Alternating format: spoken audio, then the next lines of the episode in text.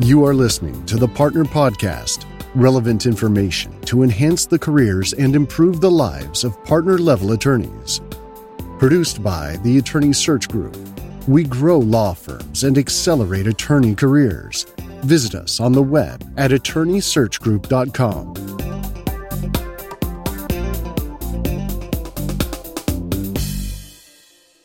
Hi, this is Scott Love, and thanks for joining me on the Partner Podcast. On today's show, our guest is Henry DeVries.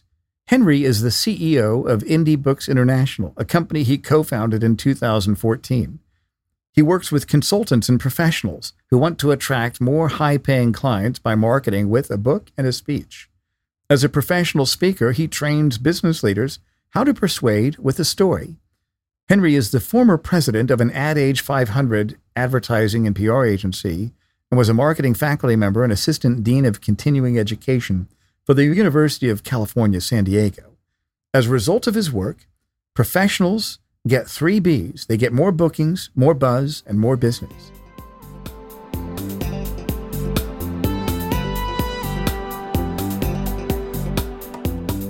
So I've got with me on the podcast today Henry DeVries, who's an old friend of mine. Henry, I've known you for decades, literally. And today we're talking about client attraction chain reaction. Henry, thanks for joining me on the show today. Well, Scott, it's so great to be here and to talk to attorneys about how they can create their own client attraction chain reaction. Absolutely right. And what does that mean? It has a catchy title. I like that. Client attraction, chain reaction, it rhymes. But what does that mean exactly? Mm, rhyme, good. Yeah, I, it's the title of my upcoming book. Well, we remember from science class chain reaction is. So, a snowball rolling down a hill that gathers momentum and size, chain reaction. Fire, when uh, oxygen, fuel, heat meet and it continues to combine, chain reaction. Of course, uh, an atomic bomb, chain reaction. Mm-hmm. Right. What I'm talking about is what are the top things that a law practice should do that when they work in concert, when they work together, they create a chain reaction of qualified prospects showing up at the firm's door or on the firm's telephone asking if they could have a meaningful conversation about retaining that firm to represent them. That's right. With blank checks in hand and a pen ready to write what they need for the retainer and ready to sign contracts, ready to go. That's what we want, right? Absolutely. One in my study, it took them 10 years to show up. And when they showed up at this New York law firm, they said, okay, we're ready to go. And the firm was thinking, who are you? And they go, well, you're our law firm. And it was because of things they had done over 10 years. The client just never had the problem come up yet. But as soon as it came, it was like, boom, we're here, let's go. Interesting. So it's something I studied for 15 years. Mm-hmm. I was an adjunct faculty member at the University of California, San Diego, and I was the assistant dean for continuing education. And for some reason, professionals and attorneys were fascinating to me.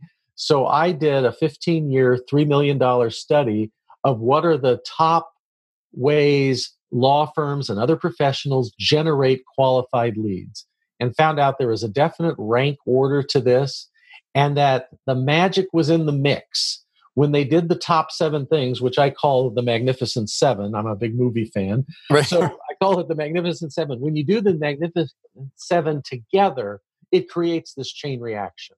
That's interesting. So you believe that if there is a partner attorney listening today and he or she might be struggling, they've got an accretive book, it's okay do you believe that if they do these things that you're talking about, they can actually see a marked difference in how they generate business? Not only do I believe it, I have statistical proof that it works. I have testimonials that the ROI on this is anywhere from 400 to 2,000% in attracting people.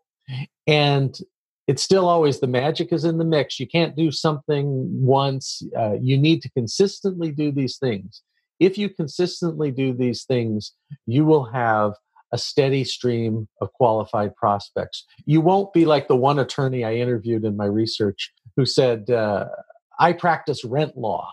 And I said, Oh, rent law? Uh, what kind of rent is that? And he says, Whatever law pays the rent. That's the law I practice. no, it's not about that. Right. So I know we talked before, you said we talked about prospects secretly laughing at us. What do you mean by that exactly? Well, as part of my research study, I conducted focus groups with prospects, people who hire law firms, professionals. And they said that they were secretly laughing at all the firms because all the firms sound alike and they all say the same thing. And it goes something like this You know, Mr. Prospect, we're the perfect size for you, small enough for personal attention, big enough to get the job done. They said firms with five people say that, firms with 500 people say that, solo practitioners say that.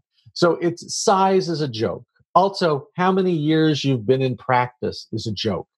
As somebody pointed out, they've been golfing longer than Tiger Woods. That doesn't make them a better golfer than Tiger Woods.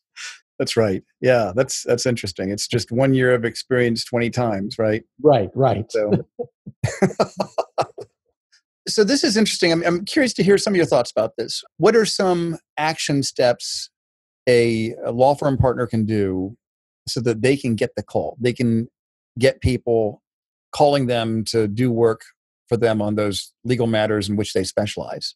Great question. Before I get to the seven action steps, what I call the magnificent seven things to do, let me give you a idea that firms should do before they start with that. Okay. And that's they should develop a proprietary client problem solving process. And here's what I mean. I was interviewing this one CEO, and he said, We recently had to hire a law firm, and it was an area of law we hadn't had a problem with before. So I got some names, I got some referrals. That's usually what people do. And then I interviewed three attorneys. And the first two attorneys told me how long they'd been in practice, how many lawyers they had at the firm. They gave me some marquee client names that they'd had. And then the third attorney started by asking me some very good questions. And in our research, we found out that you gain the greatest amount of credibility by the quality of questions you ask during that first meaningful conversation with a client. Right. They want to know that you understand their pain. And you demonstrate that by the quality of questions you ask and by doing this amazing thing uh, called listening by actually listening to the client and repeating back so you understand. Well, then this third attorney said, okay, I, based on what you've told me, I, I had this understanding of your problem. And I wanted to share with you that our firm has developed a proprietary problem solving process for clients like you. And he took out a laminated, color coded flow chart and the process had a name on it, something like the blank blank methodology, TM. You know, so it was trademarked, it was intellectual property of the firm. The man I interviewed, the CEO, said, as soon as he took that out, it was like a weight lifted off my shoulders. And I thought, at last, I found the right firm. Now, I did not go back and find those other two attorneys and interview them. But if I did, they would have said something like this We all practice law the same way. The law is the law, and protocols are the same. All right. this guy did is put it in a color coded flow chart, gave it a fancy name, and laminated it. Hmm. So, my advice to your listeners is put together a color coded flow chart, laminate it, and give it a fancy name. because clients find process comforting. You're I worked with one family law attorney, and he goes, Well, we don't, you know, we just practice law, we don't do it. And I said, Okay, let me march you through. I come in as a client, I do this. What do you do? He said, This. What do I do that? What do I do that? First thing is uh, we try to settle. Okay, what's after that? Well, we do this. We prepare this. And I said, Okay, I just wrote down 10 steps. And he goes, Oh, let me see them. Oh, yeah, those are the 10 steps. I said, You know them. The clients don't know them. When the clients see that you have steps that you follow and they're numbered and they can track them and, and they see your outcome is really to get the best outcome for them, the weight lifts off their shoulders and they think at last I have found the right firm. So, really, I think kind of summarizing what you said, we need to get that weight lifted off the client's shoulders. We need to say things and do things. And if, of course, it has to be backed up with substance that get them to choose to say, I'm working with you. I, I don't feel that weight anymore because I think you can help me. Absolutely, because prospects wake up in the morning and they have a problem. They don't wake up in the morning and say, you know, my life would be better if I found an attorney. I bet an attorney could help me if something came up one day. No, they wake up with actually two problems the problem, and then the problem of who do they find to trust. And my mentor in this was Dr. David Maister, M A I S T E R. Oh, sure. Uh, of the Harvard Business School. And if I was going to recommend one book, just one book, oh, Scott, this is where people think I'm going to shill my book. Uh, I've written 10 of them. So it might be marketing with a book, it might be persuade with a story, it might be my new book that's coming up, Client Attraction Chain Reaction. Which, by the way, if you bought a copy, I'd be happy to autograph. And if anybody buys two copies, I'll come to their house and read it to them. well, tell but me about I, the book. Tell me about Maister's I'm not book. selling my book. Is this, is this the, the true Dr. professionalism book? That's a great one. Trusted Advisor is great, but it's managing the professional service firm. What, say that again. Managing the professional services firm. Is that right? Dr. Maister is retired, and um, he was so nice to let me take one page out of his book, and with his blessing, I built a career out of it, and just went really deep on this subject of how you attract the clients, and you do it by offering them valuable information on how to solve their problems in general. Then they hire you for the specifics and be willing to talk to any prospect about how you would solve their problem. Just don't spend time writing down solutions and giving to them. That's free consulting. Right. And you don't want to do that. Tell me about the Magnificent Seven. I want to hear about this. What are the Magnificent Seven ways? Okay. And I'm going to do them in rank order, sort of like old David Letterman style. Of, and I studied a hundred things. These are just the top seven.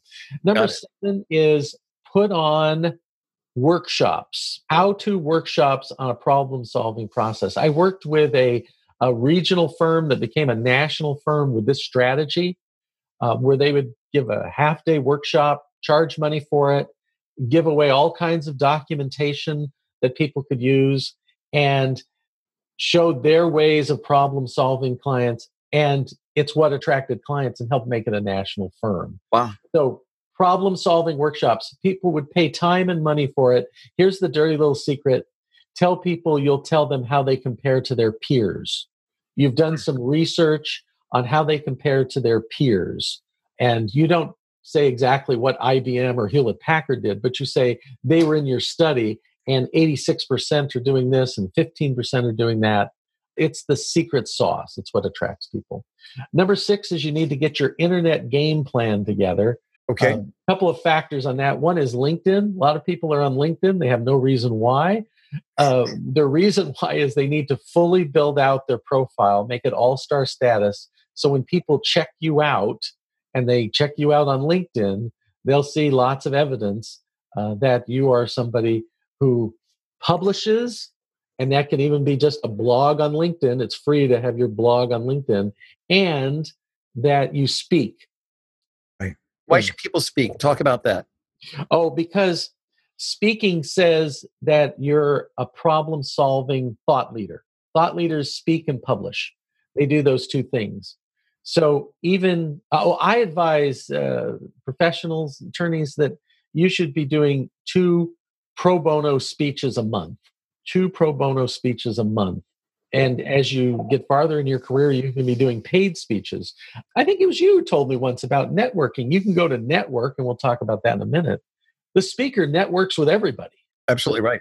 Yeah, because everybody yeah. hears that and their best thinking. And also the fact that they were put on the stage and a spotlight was shined on them communicates something that, oh, this is somebody who cares because we care to give away information on how to solve people's problems. And it's an old adage. Some people say Teddy Roosevelt said it, but uh, there's no proof of that. And other people give it to John Maxwell. Or, but it's uh, people don't care how much you know until they know how much you care. Mm. I believe in the truth of the adage, and that adage is something comes across. And when you you do it on LinkedIn and you show it, it communicates that. Also, when you show that you speak on LinkedIn, it tells other people who book speakers that you're somebody who they could ask to speak. That's right. And when someone asks you to speak, you should do the following pause three seconds for dignity, and then say, Thank you for asking. Don't hmm. jump right away. That's a rookie mistake. Go, hmm, what's the date? You know, I, I, like it. Three is absolutely for dignity. I love it. Pause three seconds for dignity. Oh, thank you for asking. Let me check my calendar. Yes. Yes. Um, so, so tell me. So this is kind of going back. You talked about what to put on your LinkedIn profile. What are we on? Is that number two or number three? That's six. We're still at point six is getting. Okay, I was going. Is how you get your internet game plan together. I also say, you know, put on an opt-in list. That client that showed up ten years later, the way they stayed in touch was they got their monthly newsletter from the law firm. Hmm. So, and then when a problem came, they oh, here's the newsletter. You call them. Okay, number five. Everybody knows this networking. Networking is showing up at target-rich environments now, it helps if you're playing in a niche like the law firm that went from a little uh, one town law firm to a national practice when they decided their niche was pest control companies. So they were going to be, you know, when people think about killing bugs and law problems, think about that firm. Wow. And they've handled the problems of these uh, companies across the country. So they know to network, they go to target rich environments like the convention where these people gather. So it helps if you know who your people are and number four is don't just go to network, give. Give before you get, as my mom used What do you mean by that exactly, Henry? I mean, get involved. When I, I ran a large advertising and PR agency, I say ran it, I didn't own it, I ran it for someone else. And I wanted to expand the, the client base. We were mostly in real estate, so I thought hospitality would be good. I joined the Hotel Motel Association. Mm-hmm. And the person who signed me up said, Oh, I'm, I'm kind of uh, I don't know, it seems a little strange. I said, What is it? Well, you know, you're the only advertising agency that has joined the Hotel Motel Association. So, Scott, here's what I was thinking. Excellent. Like Mr. Burns on The Simpsons, you know, excellent. and in a year, I had three hotels as clients. And here's how I did it I said, Well, what's the biggest need for the organization? They said membership. I said, Sign me up for the membership committee. So that gave me carte blanche to call every hotel in town that wasn't a member and say, Hi, I'm on the membership committee of the Hotel Motel Association. And people would talk to me about their hotel and then they'd say, Oh, well, do you run a hotel? Oh, no, I don't. Well, what do you run? Oh, I'm the president of an advertising agency. And they would say, Oh, you know, we're we're looking for an advertising agency. And I said, Oh, that's interesting. Now, about the Hotel Motel Association, I would make them come back to me and say, No, I, I really you know, would you come in and talk to us about representing our hotel for advertising? I would pause three seconds for dignity and say, thank you for asking, and then go in. I love so, it. Pause three. Okay, seconds. that gets us to four. Most law firms don't do the three secret weapons. When I stud- studied the 100 biggest law firms in America, over 90% were doing the three secret weapons. Are you ready? Okay, what are they? I want to know. Number three, get published. I write a column uh, seven times a month. I'm paid to write for Forbes. I didn't start there. I did a column with Inc., that CBS Money Watch, with the San Diego Daily Transcript, which was that you know legal paper that they have to have articles so all the ads about lawsuits filed and all that don't run into each other. But I worked my way up, get published, get and all the way to a book. Uh, I've helped uh, attorneys with the books and you know legal guides, and it just shows that they are the expert in the field. They don't care if they make any money on these books, but they want to be listed as that author and seen. You know, when somebody Googles you before a speech on this, somebody came up to me and said, "You know, before I came, Henry, I Googled you," and I said, "Oh." I had a strange sense I was being Googled. so they're going to Google you. What's it going to show? Um, so it's great if it can show that you're published. Number two is give how to speeches at, in front of target rich environments where somebody else has organized it, you're invited in. You're, what do you mean? How would, what are some examples of that? A podcast is a how to speech in front of a target Oh, I see. That's great. But, uh, well, I mentioned that Hotel Motel uh, Association. I ran uh, once because I also wanted computer and electronic clients, and there was no association. So I formed the Computer and Electronics Marketing Association of San Diego. and had monthly meetings and had speakers come in. And it was amazing how bad some of the speakers were when they came in. They thought it was a chance to show their 40 slide deck on how great their firm was and then add two slides on the topic. That's just the opposite. It should be 40 slides on how to solve the group's problems and two slides on who you are, like a commercial at the at the end of the show. So they should just be very liberal and generous with content. Don't you think that people are going to say, "Oh, I don't need to call them now because I know what to do"? That's a common misperception that if you give the information away, they won't need you. I have found the exact opposite. The more information you give away, the more clients you attract because mm. it proves to people, and this is what Dr. Maister showed out of uh, the Harvard Business School, it proves that you're the expert because they woke up with the two problems the problem that they had and the problem of who do I trust? Well, they want to find an expert.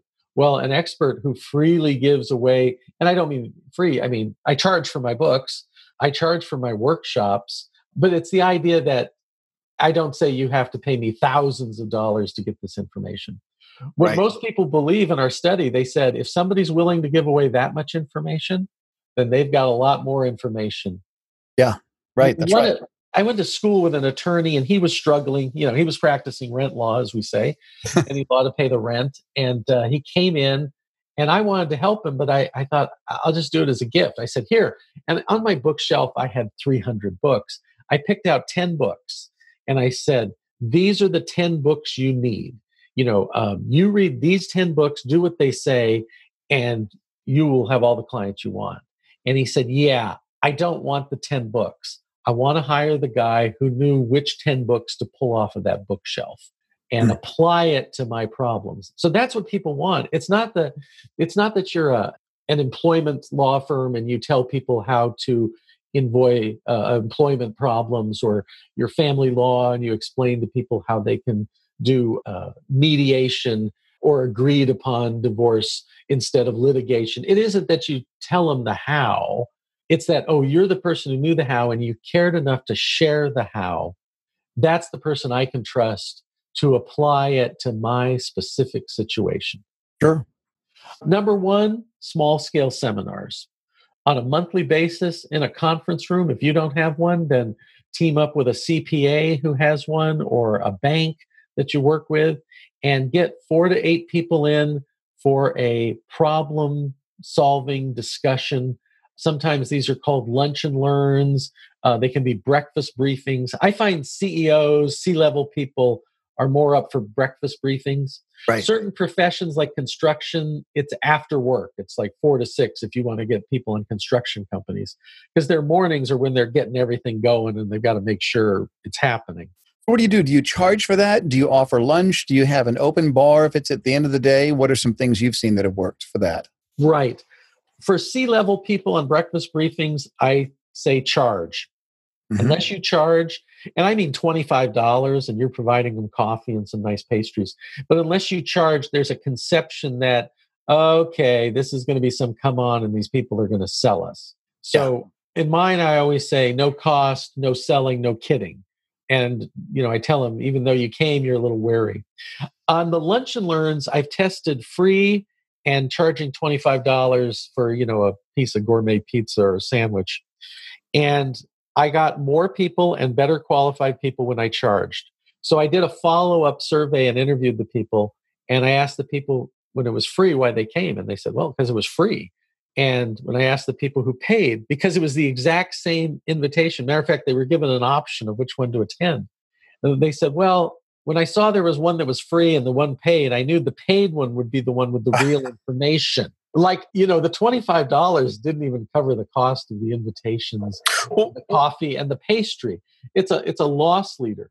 But i know from my studies if i get 20 people to be in one of those discussion sessions with me 12 will want a follow-up strategy call which i offer at no cost. I call it a book chat and we chat about how a book could help attract clients for them and how speaking could attract clients and then from those 12, three sign up to become clients. And the average lifetime value is going to be close to $20,000 for me. So I don't know who's going to become the client. I, I call it frog kissing. Uh, you don't know which frog you kiss that will become a handsome right.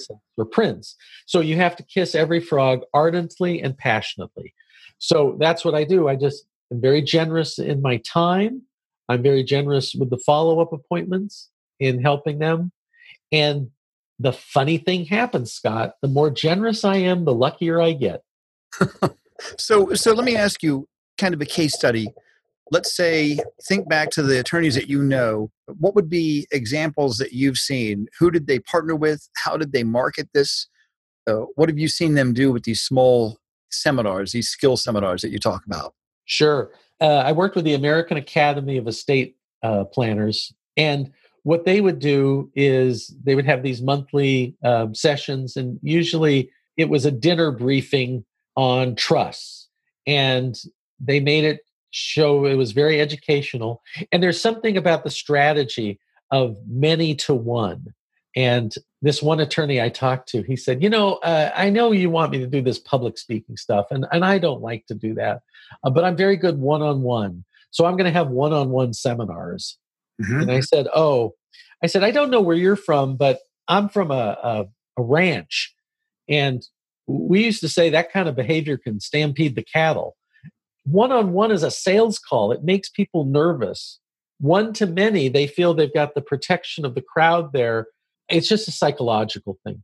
This one attorney, we'll call her Mary. Names have been changed for confidentiality reasons, mm-hmm. but Mary was a great family law attorney, and her work was supplementing the family income, and so she could spend time raising her two boys. And then, unfortunately, her husband left and left her with no support. Mary had to double her income in a year, and, and mm-hmm. came to me, and she said, "Henry, I, I know what you teach, uh, and it won't work for me." And I said, "Well, Mary, go ahead. She goes, I'm family law attorney.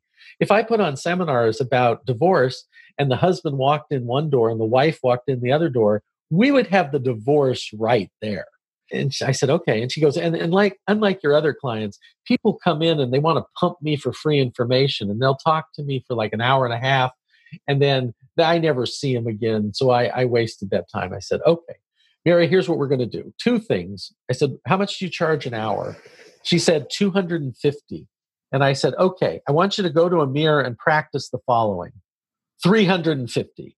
350. I charge 350. And when you can believe that, start telling that to clients. I said, now the next thing, when somebody calls your assistant, the assistant says, oh, well, Mary has two options. One is a private one on one consultation. She charges $350 an hour. We just swipe your credit card she will answer every question you have about divorce and child custody and litigation. And at the end of the session, usually it takes people 90 minutes, we run the credit card. Mm-hmm. or, or if you and your spouse are willing to come in for a 20 minute private seminar, she will explain the difference between litigation, mediation, and collaboration. And most people don't know that litigation is 10 times more expensive that people have lost security clearances because of what came out. Criminals have found out information they've used against people that came out in court, and that judges have a strict protocol on what they do. She said half the people chose private consultations. They ran the credit cards. She's got a flow of income. On the other side, the other people, they would bring their spouse in. Mary said, I knew where they sat in the meeting if they were going to get divorced or not. But I didn't give away the end of the movie. Right, right. I, I gave them a survey to fill out before we talked. And if they both checked the box that they would consider reconciliation, I told them, okay, I'll do the seminar, but you don't need a divorce attorney. You need a marriage counselor.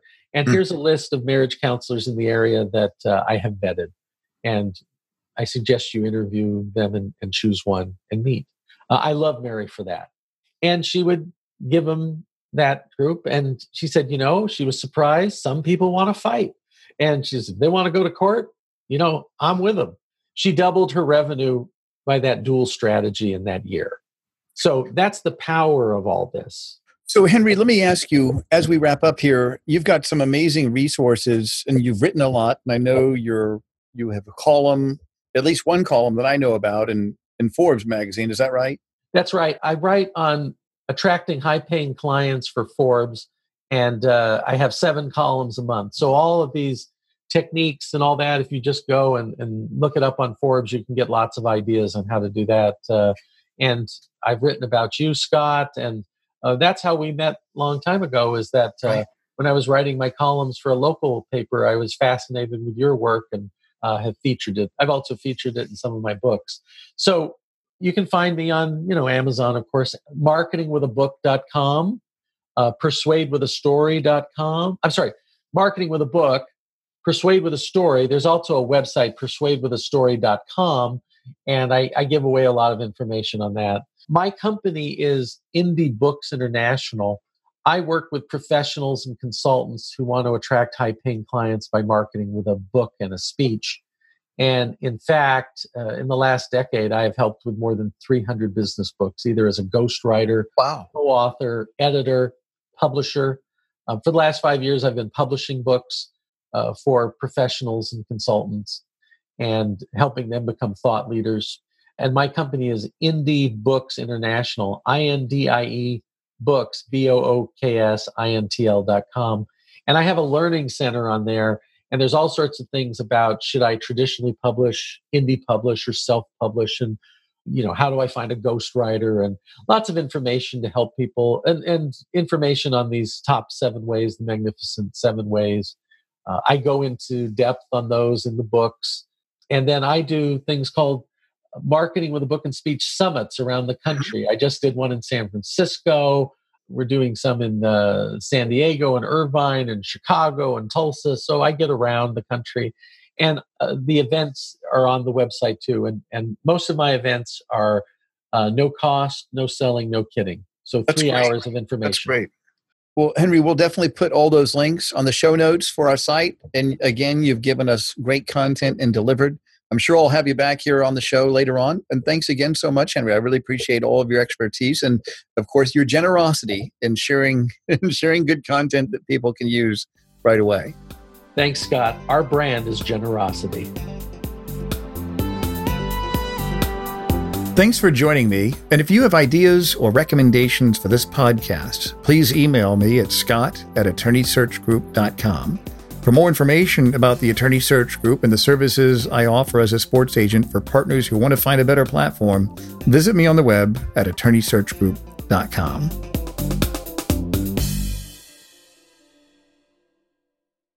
This podcast is a part of the C Suite Radio Network. For more top business podcasts, visit c-suiteradio.com.